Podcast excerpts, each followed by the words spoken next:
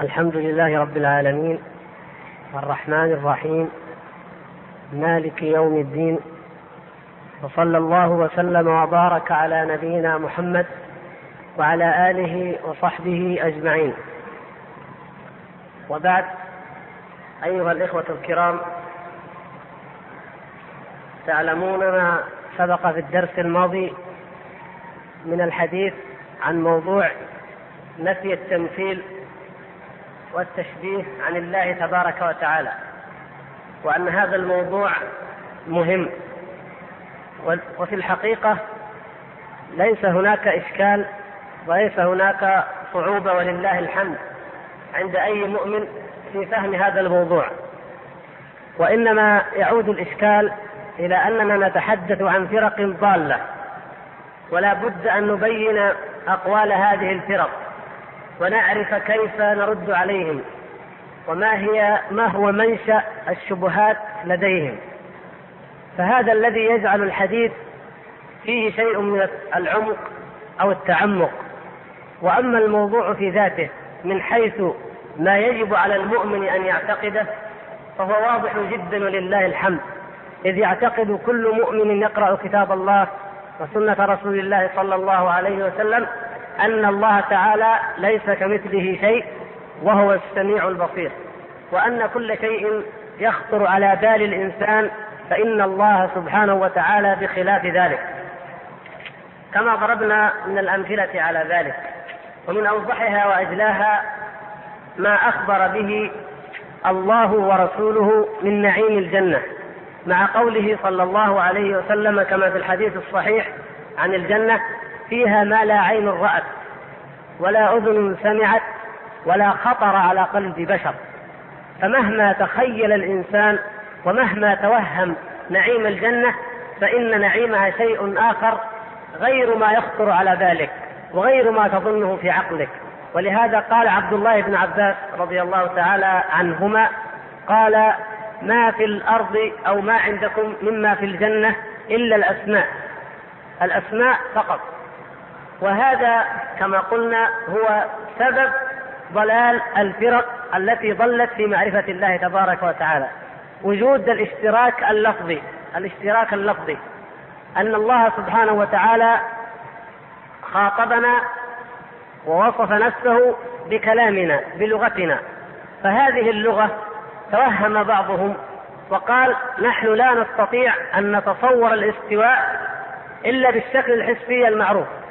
ولا نستطيع أن نتصور أو نتخيل النزول إلا بالشكل الحسي المعروف وهو الانتقال انتقال جسم من مكان إلى مكان ولا نستطيع أن نتخيل اليد إلا جارحة ولا نتخيل السمع إلا إما بأذن وصماخ أو بدون إذن ولا صماخ إلى آخره هذه هذا هو منشأ الخطأ أننا قسنا ما. هذه الأوهام أردنا أن نطبقها أو أراد البعض أن يطبقها بحق الله تبارك وتعالى.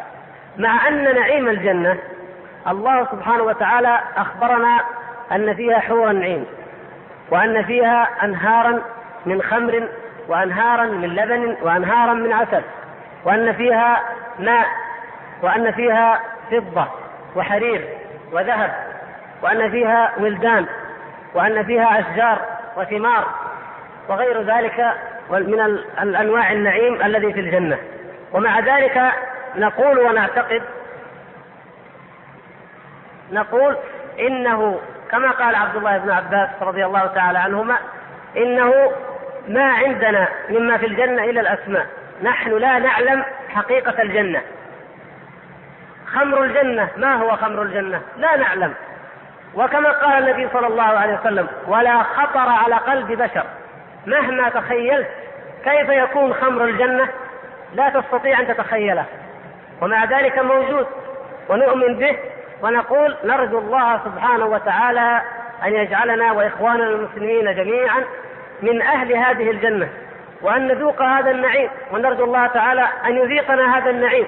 ونؤمن به مع اعتقادنا أنه نعيم لا يشبه أي لا يشبهه شيء في الدنيا ولا يشبهه شيء مما تراه عيننا ولا يمكن أن تتخيل عقولنا وأذهاننا شيئا يشبهه، لماذا؟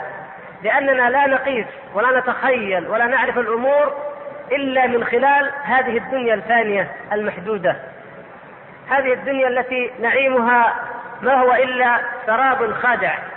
كل ما فيها فهو زينة. جعلها الله سبحانه وتعالى زينة ومتاع الغرور متاعا له. ومع ذلك نؤمن بالنعيم الأخروي. نؤمن بهذا النعيم. فكيف إيماننا بصفات الله سبحانه وتعالى؟ وكيف نقول إما أن نفهم صفات الله سبحانه وتعالى كما نعلم من صفات المخلوقين وإلا يجب أن نؤولها ويجب أن ننفيها ويجب أن نغير فيها وأن نبدل. هذا لا يجوز ابدا وهذا لا يصح. بل يجب علينا أن نعتقد بأن الله سبحانه وتعالى لا يشبهه شيء سبحانه. ليس كمثله شيء وهو السميع البصير. ونؤمن بصفاته على ما يليق بجلاله ونعلم أن خفاء صفات الله سبحانه وتعالى عنا أعظم وأكثر أي أكثر خفاء من صفات ومن تخيل نعيم الجنة.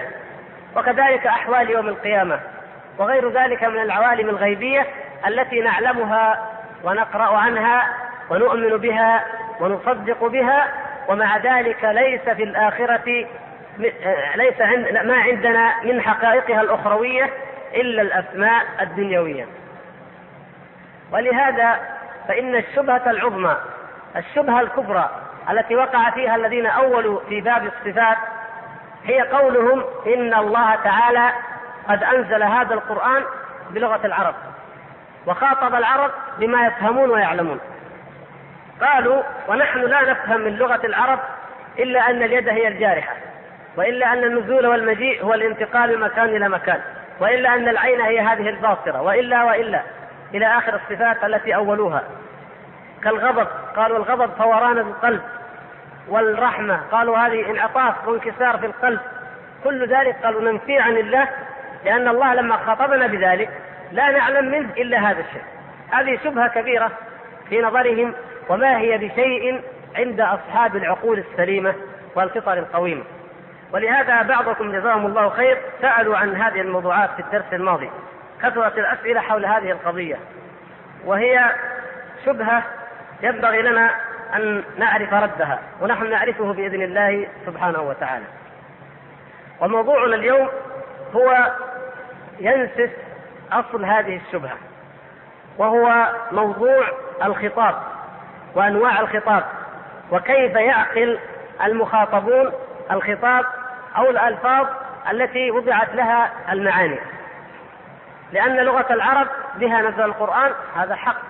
لأن صفات الله سبحانه وتعالى جاءت بلغة العرب هذا حق. لكن كيف يمكن أن يكون خطابنا بشيء لا نعهده؟ إما أن لا نخاطب بشيء لا نعرفه أصلا وهذا لا يمكن لأننا لابد أن نعرف الله عز وجل ولابد أن نعرف الجنة وأن نعرف النار وأن نعرف الروح مثلا وأن نعرف أشياء كثيرة نعرفها نعرف صفاتها نعرف عنها وإن كنا لا نعرف حقائقها ولا نعرف ذواتها. فلا بد أن نخاطب فإذا خطبنا بها فكيف يكون الخطاب إذن؟ لن يخرج بطبيعة الحال عن كلام العرب وعن لغة العرب وإلا لو خطبنا بشيء لا ندركه تماما لم نفهم أي شيء تماما. إذا لابد أن يكون هناك قدرا معينا بين الألفاظ الموضوعة وبين المعاني التي وضعت لها الألفاظ. وهذا القدر المعين لا يستلزم بأي حال من الأحوال أن كل من أطلق عليه اللفظ فإنه مساو للآخر في الحقيقة. مثل ما قلنا إن الله سبحانه وتعالى يقول إنا خلقناه من نطفة أمشاج نبتليه فجعلناه سميعا بصيرا. وقال ليس كمثله شيء وهو السميع البصير سبحانه وتعالى. سميعا بصيرا في المخلوق معروف كيف يسمع المخلوق وكيف يبصر. يدرك المسموعات ويدرك المبصرات أو المرئيات. الله تبارك وتعالى له سمع وله بصر يدرك به سبحانه وتعالى ويحيط به المسموعات ويحيط به المرئيات والمبصرات. لكن هل السمع كالسمع؟ هل البصر كالبصر؟ لا. إنما هذا اللفظ الذي خطبنا به خطبنا من واقع لغتنا لنستطيع أن نفهم وأن نعرف الصفات واللوازم. وأما العين والحقيقة والذات فهذه لا نستطيع أن نفهمها أبدا ولن نستطيع ذلك أبدا. لكن الله من رحمته خاطبنا بلغة قربت المعاني إلينا لنعرف هذا المعنى. لنؤمن بهذا الأصل. نؤمن بأن الله سميع وأن الله بصير وأنه يستوي سبحانه وتعالى مستوي على العرش وأنه ينزل وأن له وأنه يغضب وأنه يرحم. نؤمن بها كما أخبر الله سبحانه وتعالى. مع الاعتقاد بأن الغضب والرحمة والنزول والاستواء كل هذه هي في حق الله لا نستطيع أن نعرف كيفيتها تماما. ولهذا لما ينفي علماء السلف الكيف لما يقولون نؤمن بلا كيف. ما معنى بلا كيف؟ معناها الإثبات.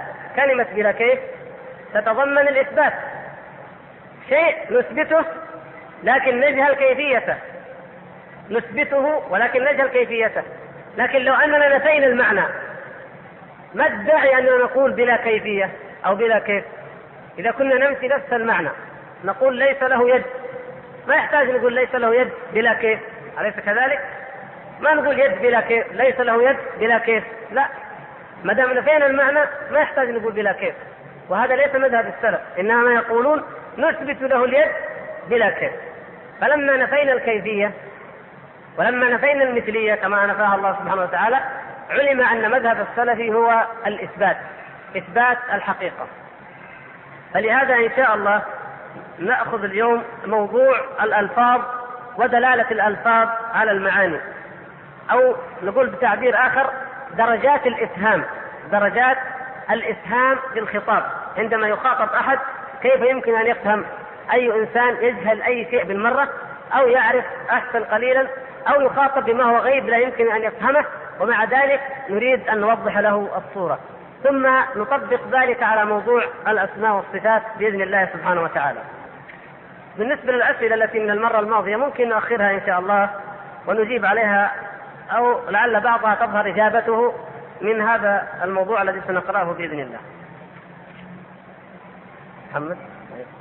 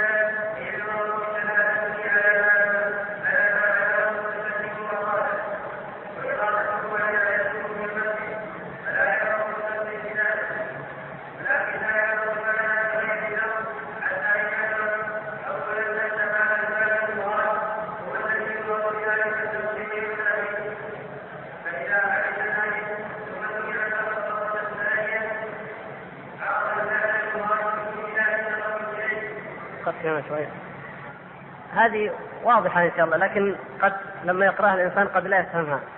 يعني المقصود أن الألفاظ وضعت لتدل على معاني معينة وهذه المعاني لا بد أن يكون هناك رابط أو قدر مشترك بين اللفظ وبين المعنى الذي نريد أن نوصله وأن نفهم السامع به. وهنا كانت اللغة محتاجة إلى التعليم السماعي. ولذلك لو جينا بإنسان مثلا وربيناه بين بعض الحيوان لو عاش طفل بين بعض الحيوان كما يقولون في علم الاجتماع أن بعض الأطفال ربوا مع آه، غزلان أو مع قردة أو كذا وأخذوا يرضعون منها ويعيشوا معها هل هل يتكلم هذا الإنسان؟ هل يكون لديه لغة؟ لا تكون لأن اللغة أمر سماعي يسمع الإنسان ويتلقى التعلم وأول وأبسط مراحل تعلم اللغة هي أنك تمسك الطفل وتشير وتقول هذا جبل هذا قمر هذا أب هذه أم هذا كذا هذا كذا. الطفل يرتبط في ذهنه المعنى بالإشارة فيحفظ ولذلك لو حفظت الطفل خطأ. لو حفظت أن الجبل هذا هو ماء وبقي يحفظه لأخذ يخاطب الناس ويقول هذا ماء ويشير إلى الجبل لأنه أخذها تعلما. سمعيا للسماع. ولهذا يقول المؤلف لا يمكن أن يستغني أحد عن السماع كل البشر كذا. لأن أبانا آدم عليه السلام علمه الله تبارك وتعالى أسماء كل شيء. فهو الذي علمه سبحانه وتعالى. وبعد ذلك أصبح يعرف يطلق يعرف كيف يطلق الأسماء على مسمياتها. ويطلق على كل شيء اسمه الموضوع له. هذه الدرجة الدنيا أو الأقل من درجات الخطاب ومعرفة المخاطب. فالمخاطب المتكلم هناك معنى في نفسه. هذا المعنى يريد أن يعبر عنه يريد أن يشرحه لغيره فأوضح شيء في الشرح أن يقول له هذا هو. لو سألك أحد عن شيء لا تعرفه تماما تقول مثل هذا وتريه في يده يعرفه ويحفظ الاسم. فأيما مرة يجد مثل هذا الشيء ويقول لك هذا هو الشيء. فهنا يدل اللفظ على المعنى الذي فهم عن طريق الإشارة وعبر المتكلم أو المعلم لما أراد أن يعلم عبر عن شيء بعينه بذاته المشاهدة المشار إليها الحسية الحقيقية وبذلك يتضح عند المخاطب ويعرف. هذه درجة الدرجة الأولى والأدنى من درجات الإفهام التي كل واحد منا الآن يعلم طفله بها التي لو ذهب أي واحد منا إلى بلد من البلاد وأراد أن يتعلم أي لغة من اللغات لتعلمها بهذا الشكل. بل حتى في الكتب يقول لك هذه يكتب اسم السيارة ويرسم صورة السيارة. فتعرف أن هذه باللغة الفلانية معناها سيارة. إذا رسم صورة وردة وكتب تحتها الاسم تقرأ هذا وتعرف أن المقصود به الوردة. هذه أبسط صورة من صور التعلم وتعلق الألفاظ بالمعاني. هذه الصورة الأولى. الصورة الثانية هي الشيء غير المحسوس. الشيء الذي لا يحس ولا يرى مثل الجوع ومثل الظمأ. وهذا ما سيقرأه الأخ. وإن كانت الإشارة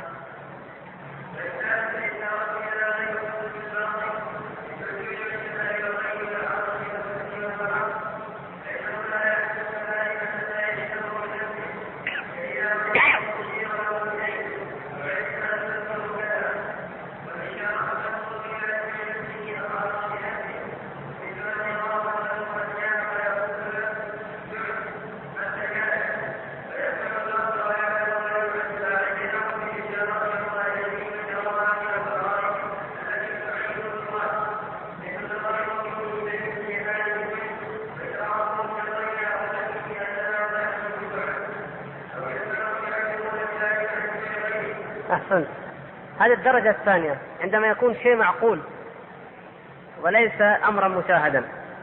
فكيف يفهم الإنسان؟ إذا أحس من نفسه هذا الشيء أو من غيره واحتفت قرائن تدل على أن هذا هو المراد.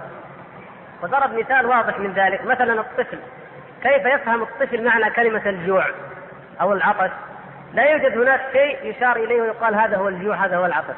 لكن إذا أحس بنفسه هذا الشيء وجد أن أمه تقول له أنت جائع تقدم له الطعام أو الحليب وفي كل مرة يتكرر هذا العمل يقول أنت عطشان وتأتي بالماء يقترن في ذهنه الماء بالعطش والجوع بالأكل فيفهم أن هذا الشيء الذي ينشأ في داخله وهو الحاجة للطعام هذه تسمى جوع. الحاجة إلى الشراب هذه تسمى مثلا عطش. فيفهم الطفل هذا الشيء ويتلقاه مع أنه غير مشار إليه. إذا هناك نوعين. نوع المحسوس المشاهد وهذا يشار إليه. والنوع الثاني هو النوع الغير المحسوس الشيء العقلي الشيء الباطني. الذي يدرك بالعقل فقط. فعندما تأتي دواعيه وتحف قرائن معينة تبين ما هو المراد منه. يفهم الإنسان ما معنى الغضب وما معنى الرضا بهذه الطريقة. فعندما يرى الطفل إنسان جاء وعليه ملامح التجهم والانقباض ويقول أبوه هذا جاء غضبان. وعندما يأتي آخر وعليه علامة الانبساط والانشراح والابتسام يقول له هذا جاء وهو راضي هذا جاي منشرح فيفهم الطفل أو الإنسان الذي لا يعرف اللغة العربية مثلا يفهم معنى كلمة غضبان ومعنى كلمة راضي أو منشرح بهذه القرائن المعينة الظاهرة يرتبط في ذهنه هذا الشيء. إذا هذه هي الدرجة الثانية من درجات الإفهام للمخاطبين بأمر لم يكن الإنسان يعرفه ولم يسمع عنه.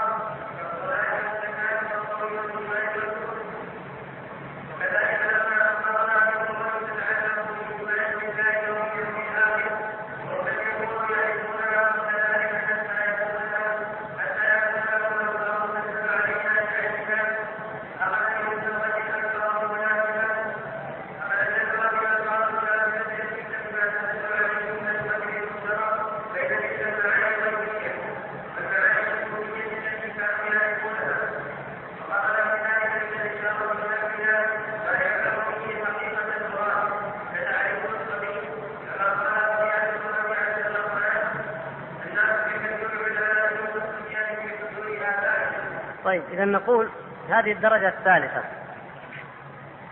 الدرجة الأولى والثانية تكفي فيها اللغة وهي معرفة الإنسان بالأمور التي يدركها حسه أو يدركها عقله.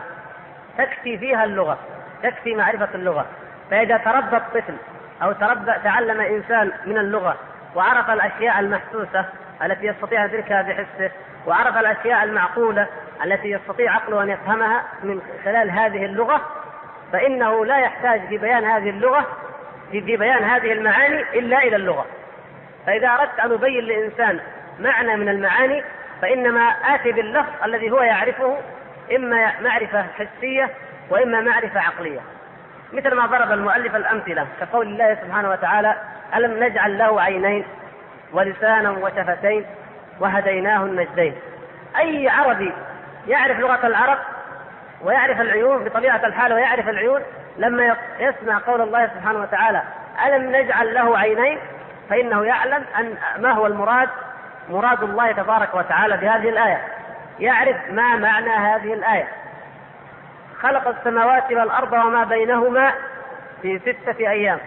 يعرف معنى السماوات ويعرف معنى الأرض. مثلا إنا عرضنا الأمانة على السماوات والأرض والجبال. يعرف ما هي السماوات وما هي الأرض وما هي الجبال؟ بمجرد أنه عرف منذ الصغر أن السماء هي هذه وأن الأرض هي هذه. فتكفينا اللغة. في هذا المجال تكفي اللغة لبيان الأمور المحسوسة المشاهدة. كما تكفي اللغة أيضا لمعرفة الأشياء المعقولة لدى الإنسان. كالعلم والرضا والجهل والكرم والغضب وأمثالها. هذه أمور ليست مشاهدة لكنها معلومة بعقول بني آدم. فعندما يخاطبنا الله سبحانه وتعالى أو رسول الله صلى الله عليه وسلم مثلما قال الرجل لا تغضب. عرف الرجل ما معنى لا تغضب. لأن الغضب معروف لديه وإلى ولدى المخاطبين جميعا. العلم الرحمة إلى آخرها كلها معروفة عند بني آدم لأنها مما يعقله ذهن الإنسان. مما يعقل في الذهن. طيب لاحظتم إن عرفنا هذه الأشياء الشيئين؟ بقي القضية الثالثة. إذا أردنا أن نفهم إنسانا بأمر ليس مما يدخل تحت معرفته الحسية ولا مما يدخل تحت معرفته العقلية. ما العمل؟ وما المثال؟ مثال ذلك النبي صلى الله عليه وسلم بعثه الله تعالى بمعاني جديدة. الصلاة في لغة العرب. ما معنى الصلاة في لغة العرب؟ الدعاء. ما معنى الزكاة في لغة العرب؟ التطهير أو الطهر. ما معنى الصيام في لغة العرب؟ معناها الإمساك ما معنى الحج في لغة العرب؟ القصد إلى الشيء. هذه كلها معاني في كلام العرب وفي أشعارهم وفي لغاتهم. فلما جاء الشرع وجاء الدين من عند الله سبحانه وتعالى فلا بد أن يخاطب الناس بلغتهم كما قلنا. لا بد وما أرسلنا من رسول إلا بلسان قومه. فلا بد أن يخاطبوا بلغتهم وبألسنتهم. فكيف يعبر عن المعاني الجديدة التي لم يعرفوها قط؟ لأنهم أمة أمية. لم يبعث فيها نذير من قبل. كيف يخاطبون بهذه المعاني الجديدة؟ نقول عن طريق التمثيل والتقريب. وكلما كان المخاطب أبلغ وأفصح كلما كان بيانه أجلى. وتمثيله أعظم. وكما تعلمون أن الله سبحانه وتعالى قد أنزل هذا القرآن بلغة العرب آية عظمى وتحداهم أن يأتوا بمثله أو بسورة من مثله. فهو في قمة البلاغة المتحدية. والنبي صلى الله عليه وسلم هو أفصح العرب. هو أكمل العرب بيانا. إذا بيان الله وبيان رسوله صلى الله عليه وسلم هو في قمة البيان. وفي غاية البيان التي لا يستطيع أن يقاربها أفصح الفصحاء. فكيف كان التعبير وكيف كان إفهام المخاطبين عن هذه المعاني عن طريق التمثيل التقريب؟ يكون هناك أي معنى مشترك أي قدر مشترك. الصلاة جاءت في عرف الشارع على هذه الأقوال والأفعال المعروفة التي طبقها النبي صلى الله عليه وسلم أمامهم التي تبدأ بتكبيرة الإحرام وتنتهي بالتسليم بما في ذلك من قراءة وركوع وسجود. سماها الشرع صلاة. في مناسبة بينها وبين الأصل الذي هو الدعاء نعم في مناسبة معينة. من الذي حدد هذه المناسبة؟ من الذي عبر عن حتى أصبحنا نعرف هذا عبر عنها الله ورسوله. ولهذا هو أبلغ وأكمل البيان. وكذلك الحج في اللغة مجرد القصد أن تقصد إلى شيء تتجه إليه يقال حجه أي اتجه إليه قصده وأراده. توجه إليه متجه مسافرا إليه. فمثلا وفي الشرع كما كان معروفا لأن الحج معروف لدى العرب من منذ أن كان إسماعيل عليه السلام وتعلم لغتهم. هو قصد البيت الحرام أي أداء النسك المعروفة التي نعرفها جميعا. وكذلك الزكاة وأمثالها. إذا قربت هذه المعاني قربت بكلام العرب ومن جنس كلام العرب حتى فهمها العرب. وحتى أصبح الإنسان إذا قلنا له الصلاة لا يفهم منها الدعاء إنما يفهم منها الصلاة المعروفة. من كثرة ما أصبحت معروفة لدى الناس. فبهذا الجزء البسيط جدا الذي هو قدر مشترك بين المعنى الأساس وبين المعنى الأصلي حصل تعريف الناس بالصلاة. لكن هل الصلاة الأركان المعروفة السجود والركوع وهذه الأشياء المعروفة. هل تشبه مدلول أو معناها يشبه معنى مجرد الدعاء الذي كان العرب في الجاهلية؟ فرق كبير جدا بين الصلاة التي كان يعرفها العرب يسمونها الصلاة في الجاهلية وهي مجرد دعاء أي دعاء وبين الصلاة التي هي ركوع وسجود وقراءة معينة وحالات معينة شرعية. أليس كذلك؟ فرق كبير. طيب ما بالك ما هو أعظم من ذلك؟ الصلاة الإنسان يعملها خوطب بشيء هو يعمله ومن الممكن أن يفهمه. ما بالكم بما يتعلق بالإيمان بالله سبحانه وتعالى؟ ما يتعلق بالآخرة بالأمور الغيبية المطلقة التي لم لا لن يعملها الإنسان ولا يمكن أن يتفهمها ولا أن يتملاها. ومع ذلك لا بد أن يفهمها. مطلوب منه شرعا. واجب عليه شرعا أن يفهمها. إذا تأتي لغة اللغة بقدر مشترك يوجد قدر مشترك بين هذا الذي خوطب به الإنسان وبين حقائقه الغيبية. مثلا النار كلمة النار كلمة جهنم والعياذ بالله. إذا خوطب الإنسان بها إذا قرأها الإنسان في القرآن فإنه يعلم أن هذه النار لا تشبه نار الدنيا. بعيدة الشبه جدا بنار الدنيا لكن هناك قدر مشترك معروف. لم تسمى جهنم مثلا الماء. القدر الذي يربطها أو الذي يجعلها تفهم هو أن تسمى نارا مع أن نار الآخرة غير نار الدنيا تماما. لكن هناك قدر مشترك يجعل هذه تشبه هذه. الجنة مثلا وردت الجنة في القرآن بمعنى الروضة الجميلة وبمعنى البستان وردت ولا لا؟ وردت مثل ماذا؟ هاي محمد ودخل جنته أصحاب الجنة نعم الرجلين أصحاب الذي كان كل منهما جنة وأصحاب الجنة في سورة القلم أليس كذلك؟ طيب هذه الجنة مثل الجنة التي ذكرها الله سبحانه وتعالى في قوله تلك الجنة التي نورث من عبادنا من كان تقيا هذه الجنة مثل الجنة؟ لا. لكن الجيم والنون والتاء هي هي. أليس كذلك؟ هل الاشتراك اللفظي هذا. يعني أن الجنة مثل الجنة؟ لا. في علاقة بين بين الطرفين؟ نعم. هذه فيها نعيم وهذه فيها نعيم. هذه فيها رخاء وهذه فيها رخاء. هذه تستطاب وتستلذ وهذه تستطاب وتستلذ. إذا من أجل هذا القدر المشترك سميت الجنة الأخرى أو قربت لنا في ذهاننا وسميت الجنة. لنفهم ونعرف أن هناك نعيم. طيب كيف نعرف نعيم الجنة؟ حقيقة الجنة. لو جاء واحد وهذا هو الشاهد يا إخوان حتى نعرف شبهة الذين أنكروا الصفات. قالوا الجنة في كلام العرب لا تعقل إلا هذا النخل وهذا العنب وهذا الشجر وهذا الماء هذا هو. إذا جنة الآخرة هي مثل هذه. وهذه الجنة مثلا تفنى أو تهرم أو تخرب لأنها أجسام معينة ونباتات معينة والنبات النبات من لوازمه الفناء مهما عاش اذا نار الجنة أيضا تفنى. نار الجنة يطرا عليها كذا. نار الجنة وها دخلوا في قضايا عقلية قياسية. بسبب ماذا؟ قالوا أن هذه اللغة هي هكذا. ما وضعت هذه إلا لهذه لا يفهم من الجنة إلا هذه الجنة. ماذا نقول لهم؟ النبي صلى الله عليه وسلم يقول عن نعيم الجنة فيها ما لا عين رأت ولا أذن سمعت ولا خطر على قلب بشر كما مر وكما قال ابن عباس رضي الله تعالى عنه ما عندكم مما في الجنة أو ما في الدنيا مما في الجنة إلا الأسماء. نقول لا الأسماء فقط الاشتراك اللفظي فقط أن هذه جنة وهذه جنة.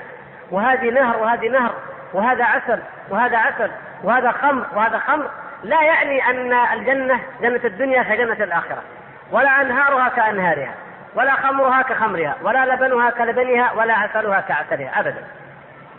لكن الخطاب لما أراد الله تبارك وتعالى أن يفهمنا وأن يعلمنا بهذه الجنة وكانت مما لا ندركه بحواسنا ليشير المشار إليه وكانت مما لا ندركه بعقولنا لنخاطب بأمر نعقله فقربت خوطبنا عن طريق التمثيل. قرب إلينا بشيء مثال هو أقرب شيء لإعطائنا طرف المعنى لا لإعطائنا حقيقة الذات المعنية بهذا اللفظ. لا يكون ذلك أبدا. طيب ما هو أعظم من الجنة ومن النار ومن الآخرة؟ وهو صفات الله سبحانه وتعالى. نقول هذا أعظم وأعظم. الله سبحانه وتعالى عليم. الله سبحانه وتعالى سميع كما أخبر عن نفسه وبصير ورحيم. ماذا أفهم أنا من, من لما أقول الإنسان سميع؟ أنه يسمع الأشياء التي يمكنه أن يسمعها. الله سبحانه وتعالى أثبت لنفسه أنه سميع مثل هذا الاسم. نقول هل السمع كالسمع؟ لا يمكن ذلك أبدا. طيب لماذا جاء الخطاب بهذا اللفظ؟ هناك قدر مشترك لفظي فقط وهو أن الإنسان يدرك المسموعات التي تليق به وبسمعه. والله تبارك وتعالى أيضا يسمع ما يليق به وبسمعه وهو سبحانه وتعالى أحاط بكل شيء علما ولا يفوته شيء ولا يعجزه شيء. بخلاف الإنسان فإن سمعه محدود. وكذلك البصر لا يخفى على الله تبارك وتعالى شيء. أما الإنسان فبصره محدود. لكن المراد المراد عندما خطبنا بهذه الكلمة من كلام العرب أن نعرف بالذات يعني حقيقة المعنى. أن نعرف شيء يشير إلى المعنى بحيث نفرق به بين هذا المعنى وبين معنى آخر. كون الله تعالى سميعا غير كونه بصيرا. وكذلك الإنسان الإنسان له سمع وله بصر. وكونه سميع يفرق عن كونه بصير. فإذا قلت لك أنا هذا إنسان بصير تفهم منه أنه لديه عين يبصر بها ويرى بها. إذا قلت لك هذا إنسان سميع تفهم شيء آخر معنى آخر يختلف. ولذلك جاءت الألفاظ في القرآن وفي السنة مع أنها من كلام العرب جاءت لتبين هذه المعاني لنعرف هناك قدر مشترك ضئيل جدا فقط هو إدراك المسموعات أو إدراك المبصرات. لكن هل الإدراك مثل الإدراك؟ لا. فرق عظيم جدا. فالإنسان يدرك من المسموعات ما يليق بسمعه الضعيف والله سبحانه وتعالى يدرك كل المسموعات التي لا يمكن أن يتخيلها العقل أو يتخيل مدى هذه الصفة وحقتها. وكذلك البصر. وكذلك نقول في باقي صفات الله سبحانه وتعالى أننا خوطبنا بهذه الألفاظ لأن هناك قدرا لفظيا مشترك نعرف به طرف المعنى يشير إلى ما وراءه أما حقيقة الذات المعني بها اللفظ فهذه لا يمكن أن ندركها ولا يمكن للعقول ابدا أن تتخيلها أو تتوهمها لأنها لا تستطيع أن تتخيل ما هو أهون من ذلك وهو نعيم الجنة الذي هو أقل من ذلك بكثير. فهذا هو المراد بهذا بقول المؤلف رحمه الله تعالى. فعندما نعرف هذه الدرجة ونقول هذه الدرجة الدرجة الأولى درجة الشيء الأشياء المحسوسة الدرجة الثانية درجة الأشياء التي يدركها العقل الدرجة الثالثة درجة الأشياء التي لا تدخل تحت إدراك البشر الحسي أو العقلي ولكنه يخاطب بما يماثلها أو يقربها وكلما كان البيان أعظم كلما كان تقريب المعنى لديه أعظم. حتى في الأشياء البشرية المستجدة. لو أن هناك آلة أو جهاز اخترع وعندك إنسان تريد أن تفهمه هذا الجهاز وتريد أن تشرح له هذه الآلة وهذا الإنسان لن يرى هذه الآية من قبل الآلة لم يرى هذه الآلة من قبل ولم يخطر على باله أو كيف يفكر فيها من قبل وأنت ضربت له مثال. قلت له مثلا هذه مثل الطيارة أو مثل كذا. ضربت له مثال ليعرف فقط أو يتصور شيء معين يميز به هذا الشيء ليثبت في نفسه أن هذا الشيء موجود. لكن لو جاء هذا الإنسان فيما بعد وقلت له أريته الآلة نفسها؟ قلت هذه هي الآلة التي كنت أشرح لك. يجد شيء غريب جدا ما خطر على باله من أول إنما هو خطر على باله شيء يميز هذه عن هذه. وهذا هو فائدة الاسم في اللغة العربية. الاسم في اللغة العربية فائدته كذا أنك تميز به هذا علي هذا محمد هذا عبد الله نميز هذا عن هذا. لكن عبد الله علي مثلا أو فلان أو فلان مهما اشتركا لو كان واحد اسمه محمد وواحد اسمه محمد أيضا فإن هناك اختلاف في حقيقة كل منهما. إنما اللغة أو الألفاظ تأتي للتقريب وللدلالة وتوضع الأسماء للتمييز فقط ليميز هذا عن هذا. فأسماء الله وصفاته سبحانه وتعالى وضع لها ألفاظ لتميز ليميز بعضها عن بعض وكذلك المخلوقين. القدر المشترك اللفظي بين ما وصف الله سبحانه وتعالى به نفسه وما وصف وما وصف به سبحانه وتعالى أيضا خلقه وهو الإنسان هذا أمر معقول كلي ذهني وإلا في الحقيقة وفي الواقع وفي الخارج وفي الذوات ليس هناك أي تشابه على الإطلاق.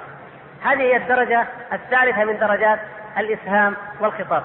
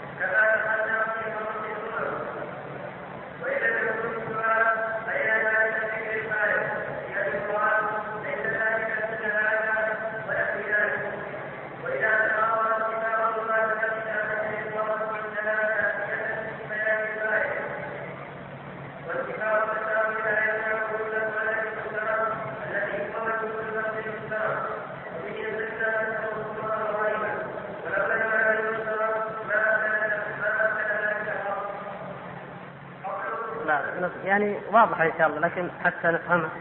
هذه المراتب الثلاث. المعرفة الحسية والمعرفة العقلية وما لا يدخل تحت الحس وتحت العقل وكيف نعبر عنه ينبغي أن تعرف ويعرف بها الرد على الذين ينفون صفات الله سبحانه وتعالى بغرض أنهم يقولون الألفاظ الموضوعة لا يفهم منها إلا هذا الشيء.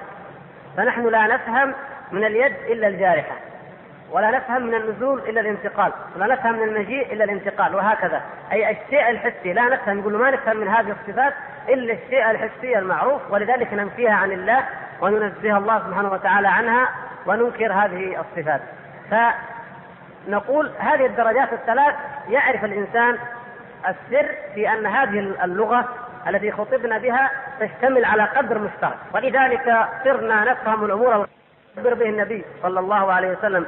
من الأمور الغائبة عنا إما أن يكون جنسها معروفا لدينا. مثل ما ذكر المؤلف. أخبرنا الله سبحانه وتعالى في القرآن أنه أهلك عادا. أخي على طريق الحق. هنا منتصف الشريف تحرك حركات سريعة لا يصطدم بأي شيء. نقول له حاسة نعم. كيف هذه الحاسة؟ مثل حاستنا؟ لا. إذا هل نحن ننزه الله؟ يعني لما يقول هؤلاء المتكلمين نثبت له السمع وليس له صماخ ولا أذن ولا طيب هذا زي الخفاش خفاش يسمع وما له هذه الأشياء. سبحان الله.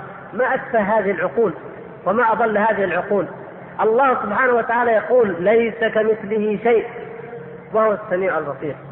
فلا نخوض ابدا ولا نستخدم أي لفظ لم يأتي في الشرع. خوضنا هذا دليل على أن التشبيه في قلوبنا. وهكذا علماء الكلام. هكذا نفاة الصفات. هم في قلوبهم تشبيه وفي أنفسهم تشبيه. زي ما قالوا لا نتخيل هذا إلا كذا. نحن ما نتخيل إلا كذا. اذا لازم ننفيه. فيحرف كلام الله ويضيف إليه ما لم يضف. ولذلك سيأتي معنا إن شاء الله في قوله ولا شيء يعجزه أن الذي جاء في الكتاب وفي السنة هو النفي المجمل. ننفي نفيا مجملا عاما. نقول ليس كمثله شيء. عام. هل تعلم له سميا؟ نفي عام. لم يكن له كفوا أحد. نفي عام. لكن عند الإثبات نثبت إثباتا مفصلا. نقول هو الله الذي لا إله إلا هو الملك القدوس السلام المؤمن المهيمن العزيز الجبار المتكبر. نفي إثبات مفصل. نفصل كثير جدا في في الإثبات. لكن في النفي ننفي نفيا مجملا. ولن تجد كتابا من كتب علم الكلام إلا وفيه هذا النفي المفصل. وليس بكذا وليس بكذا. نرى أن نبدأ بالأهم فلذلك يمكن أن ننتقل في موضوعنا. تتفضل ولا شيء يعجزه. ونشوف التي تتعلق بالموضوع هي أهم. قولكم ولا شيء يعجزه كمال التلقي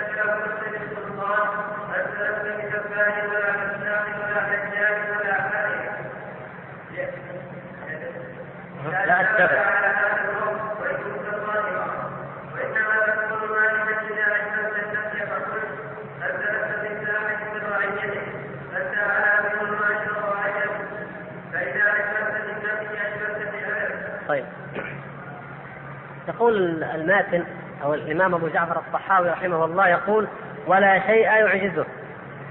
ولا شيء يعجزه. شرحها المؤلف الشارح رحمه الله قال لكمال قدرته. ثم جاء بهذه الآيات ذكر هذه الآيات يأتي بعد كل آية فيها نفي بما يدل على الكمال. وهذا من دقيق فهمه رحمه الله فهم الإمام ابن أبي العز الشارح. وهو أن الله سبحانه وتعالى إذا وصف بنفي شيء فإنما يكون لكمال صفة أخرى لكمال شيء آخر. لا يعجزه شيء نقول إيش؟ لكمال قدرته. ولا يظلم ربك أحدا نقول لكمال عدله. ولا يؤوده حفظهما لكمال قوته أو قدرته. وهكذا. كل آية فيها نفي كما قال وما مسنا من لغوب. أيضا لكمال قدرته سبحانه وتعالى. في خلق السماوات والأرض. لا تأخذه سنة ولا نوم لكمال حياته وكمال قيوميته التي وردت في أول الآية. لا تدركه الأبصار لكمال جلاله ولكمال عظمته أن يحيط بها أي شيء. وهكذا فكل آية أو حديث يأتي فيه النفي أن يوصف الله سبحانه وتعالى بشيء فيه نفي فهو لكمال صفة تتعلق بها يتعلق بها هذا الشيء المنفي يتعلق بها هذا المنفي. ومن هنا قال المؤلف رحمه الله تعالى إن النفي الصرف مجرد النفي المطلق لا يقتضي المدح لا مدح فيه.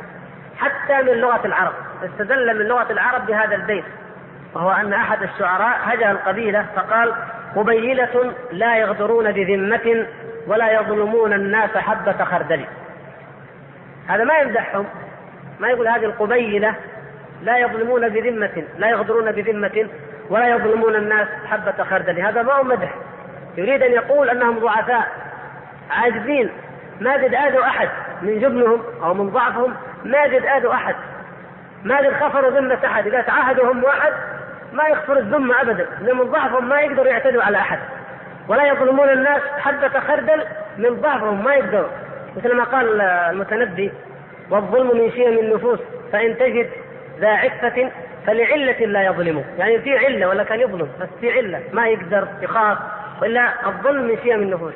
هذا هو المعنى الجاهلي. الجاهلية هذا مفهومها أن الإنسان لا, يوصف أحد بأنه ما يظلم إلا بمعنى أنه ضعيف أو ما يقدر يعني عاجز لا بمعنى أنه قوي أو قادر. أو بمعنى أنه إنسان لا يظلم إذا هو عادل. لا ليس هذا هو المقصود. هذا كما قال أيضا الآخر الذي قال لكن قومي وإن كانوا ذوي عدد ليسوا من الشر في شيء وإن هان كأن ربك لم يخلق لخشيته سواهم من جميع الناس إنسانا. يقول كأن الله ما خلق أحد يخافه إلا قومه. قبيلة هذه. فليسوا من الشر في شيء وإن هان. فينفي عنهم الشر. هذا مدح. لا. هذا يهجو قومه ويتهمهم بالضعف والخور والجبن والعجز. إذا الله سبحانه وتعالى وهو أعظم من يوصف ومن يثنى عليه سبحانه وتعالى في الثناء اللائق بجلاله لا يوصف بمجرد الشيء السلبي. فنقول لا يظلم فقط مجرد أنه لا يظلم نقول لا يظلم لكمال عدله سبحانه وتعالى.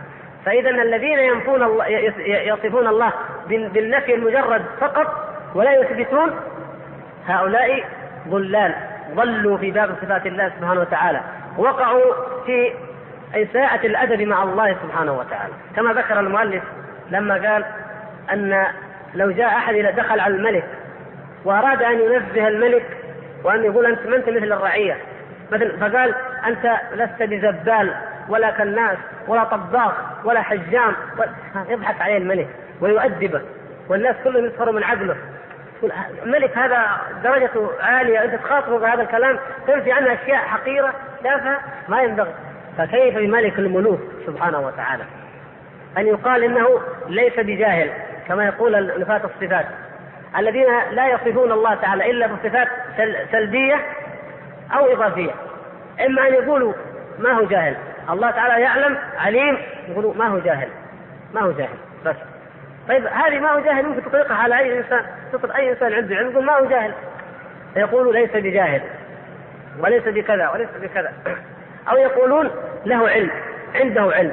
ما نقول عليم نقول عنده علم بس نضيف له العلم. عنده علم أو له علم ولا نقول إنه عليم. هكذا عقولهم. يخيل إليهم يخيل إلى عقولهم أنهم إذا قالوا عليم فقد أثبتوا شيء فيه تشبيه. أما إذا قالوا ليس بجاهل هذا مجرد نفي ولا يقتضي إثبات شيء. الألفاظ التي ذكرها المؤلف رحمه الله تعالى هنا قال وفي هذه الجملة حق وباطل. ذكر ألفاظ كثيرة جدا. كيف حق وباطل؟ مثلا لما قال ليس بجسم ولا شبح ولا جثة ولا لحم ولا دم. هذه هذه نفيها حق. يعني نحن ننفي أشياء ما ينفونه وما يأتون به من الأشياء. فيها حق وقد يكون فيها باطل. مثل مثلا لما نفوا عن الله قالوا وليس فوق وقالوا وليس بذي أبعاض وأجزاء وجوارح وأعضاء. هذه توهم يعني باطل أو توهم الباطل. كيف توهم الباطل؟ لأنه يريدون بنفي ليس بذي أبعاض ولا أجزاء ولا جوارح. يريدون أن يوهموا بنفي صفات الله سبحانه وتعالى. نفي يد الله ينفون وجه الله. ينفون عين الله ويجعلون هذا من باب الأعضاء أو من باب الجوارح. اذا هذه العبارات توهم نفي الفوق أن نفي أن الله فوق هذا باطل باطل صريح لأن الله سبحانه وتعالى أو أثبت يخافون ربهم من فوقهم فأثبت له سبحانه وتعالى ذلك. ولهذا كثير من الخطباء يبدأون الخطب فيقولون سبحان أو الحمد لله الذي تنزه عن الزمان والمكان. هذا الكلام يوهم لما يقول تنزه عن المكان. أو بعضهم يقول أوضح من ذلك ويقول ولا يسأل عنه بالأين هذا باطل لأن النبي صلى الله عليه وسلم وهو أعرف الخلق بالله سأل الجارية أين الله؟ فنحن ننزه الله أكثر من نبينا صلى الله عليه وسلم؟ لا يقول لا يسأل عنه بالأين لكن كثير منهم يقول ولا والذي تعالى عن الزمان والمكان. يقول هذا الكلام يوهم الباطل. وإن كان مراد صاحبه الحق مثلا قد يكون مراده حق وهو أنه لا يحويه مكان سبحانه وتعالى. لكن نقول لا ينفى بإطلاق هكذا لأن هذا يحتمل نفي الفوقية عن الله سبحانه وتعالى. فنحن ننزه الله بما نزه به نفسه وننفي عنه ما نفاه عن نفسه سبحانه وتعالى. وقولهم ولا والد ولا مولود هذا حق وجاء في كتاب الله سبحانه وتعالى. يعني الشاهد إن بعض كلام هذا فيه باطل وبعض كلام فيه حق وبعضهم يوهم الباطل أو قد يؤدي إلى الباطل. ونحن نخلص من هذا كله بأن نرفض جميع ما يطلقونه ولا نطلق إلا ما اطلقه الله ورسوله. فأما في المدح وأما في الثناء وأما في الإثبات فإننا نفصل كما فصل الله ورسوله. ولذلك الآيات والأحاديث في الإثبات مفصلة. يخبر الله سبحانه وتعالى عن نفسه بأخبار مفصلة. كما في أواخر سورة الحشر كما في آية الكرسي كما في سورة الفاتحة وغير ذلك سورة الصمد ونحو ذلك. وأما النفي فإنه نفي مجمل. نفي مجمل. هل تعلم له سمية نفى نفي مجمل. ما قال ليس اسمه كذا فلان وفلان ليس لا هل تعلم له سمية؟ هذا نفي استفهام معنى النفي.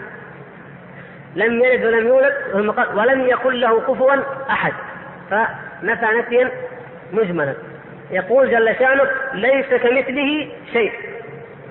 فالذي يقول ليس بجسم ولا جثة ولا شبح ولا كت نقول هذا كلامك باطل. الله تعالى يقول ليس كمثله شيء. فقل أنت كما قال الله سبحانه وتعالى ليس كمثله شيء. يكفينا هذا الكلام. ونلغي كل ما عداه. أما هذه الألفاظ جوهر وعرض ورطوبة وحرارة وعمق وارتفاع فهذا من إساءة الأدب مع الله سبحانه وتعالى. وهذا مما يدل كما قلنا أيها الإخوة أن المعطلة هم في أصلهم مشبهة. أصل التعطيل نبع من التشبيه. شبه الله ثم احتاروا ما فهموا من آيات الصفات إلا التشبيه قالوا ننفي هذا التشبيه. فنفوا ما فهموه. فلما يقولوا ليس بذي حرارة ولا رطوبة ولا يبوسة ولا كذا ولا من فين يجيبوا هذا الكلام؟ من عند أنفسهم هم. هذا اللي توهموه. توهموا أن إثبات الله سبحانه وتعالى يستلزم رطوبة وحرارة وطول وارتفاع. فقاموا ينفوا الشيء اللي هم فهموه. لكن الله عز وجل لا في كتابه لا أثبت هذه الأشياء ولا نفى هذه الأشياء بل أجمل وقال ليس كمثله شيء فهي تنفي كل يعني لم تأتي هذه الألفاظ في الكتاب والسنة. لا مثبتة ولا منفية وإنما جاء النفي العام الذي يشملها ويشمل غيرها وهذا النفي الذي جاء في الكتاب والسنة لا يلتبس بنفي الصفات. أما هم فنفيهم يلتبس. ولا يحويه مكان. نفس الشيء. الله سبحانه وتعالى حقا لا يحويه مكان سبحانه وتعالى. لأنه هو المحيط بكل شيء. لكن هل معنى ذلك أننا نثبت ننفي العلو عن الله سبحانه وتعالى؟ إذا قلت يا أخي الله فوق السماوات قال سبحانه تعالى الله عن الجهة تعالى أن يحويه مكان. كيف؟ لأنهم لا يفهمون من في في لغة العرب يقول لك في للظرفية. والظرفية تعني أن هذا الشيء بهذا الشيء. هذا هكذا يقولون علماء الكلام. وكثير من المعطلة. أو المؤولة. يقولون ننفي علو الله لأنه في السماء يعني هذا الشيء في هذا. فنقول هذا الكلام توهمته عقولكم. وإلا ليس في كلام العرب ولا في صفات الله هذا المعنى.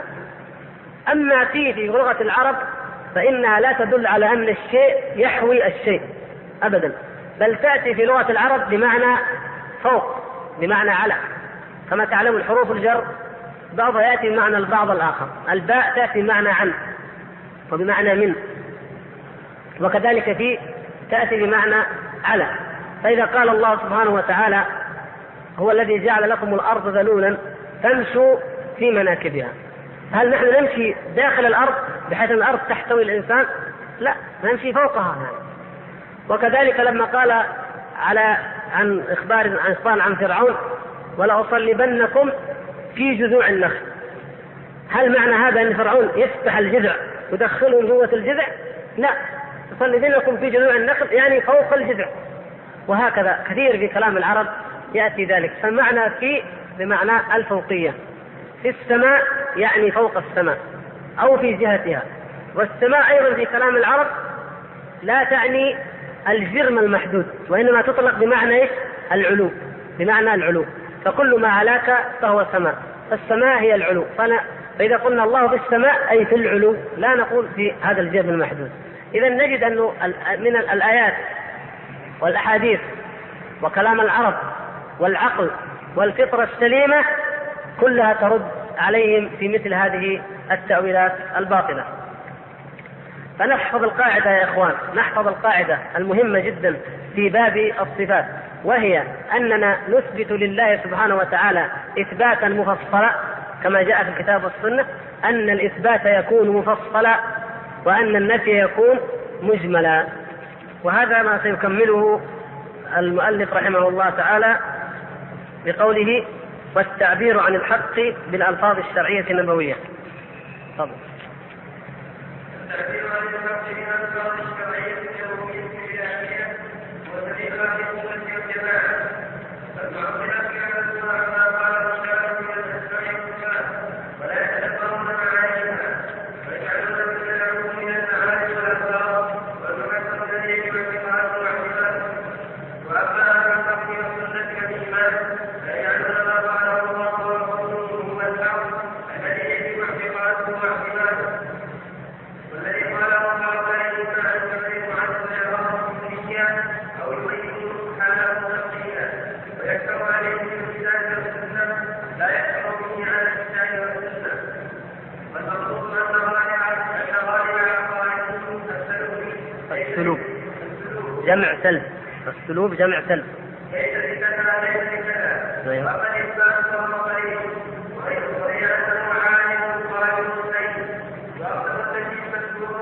متلقا عن الكتاب والسنة ولا عن النصوص العربية التي ثبتها غيره بمثبتة الصفات فإن الله تعالى قال ليس كمثله شيء وهو السميع البصير في هذا الإنسان لا يفرق معنى النفس وكل ما تنزل الله سبحانه بصفات الكمال وهو سبحانه وتعالى وصف بما وصف به نفسه ووصفه به روحه ليس كمثله شيء في صفاته ولا في اسمائه ولا في افعاله منه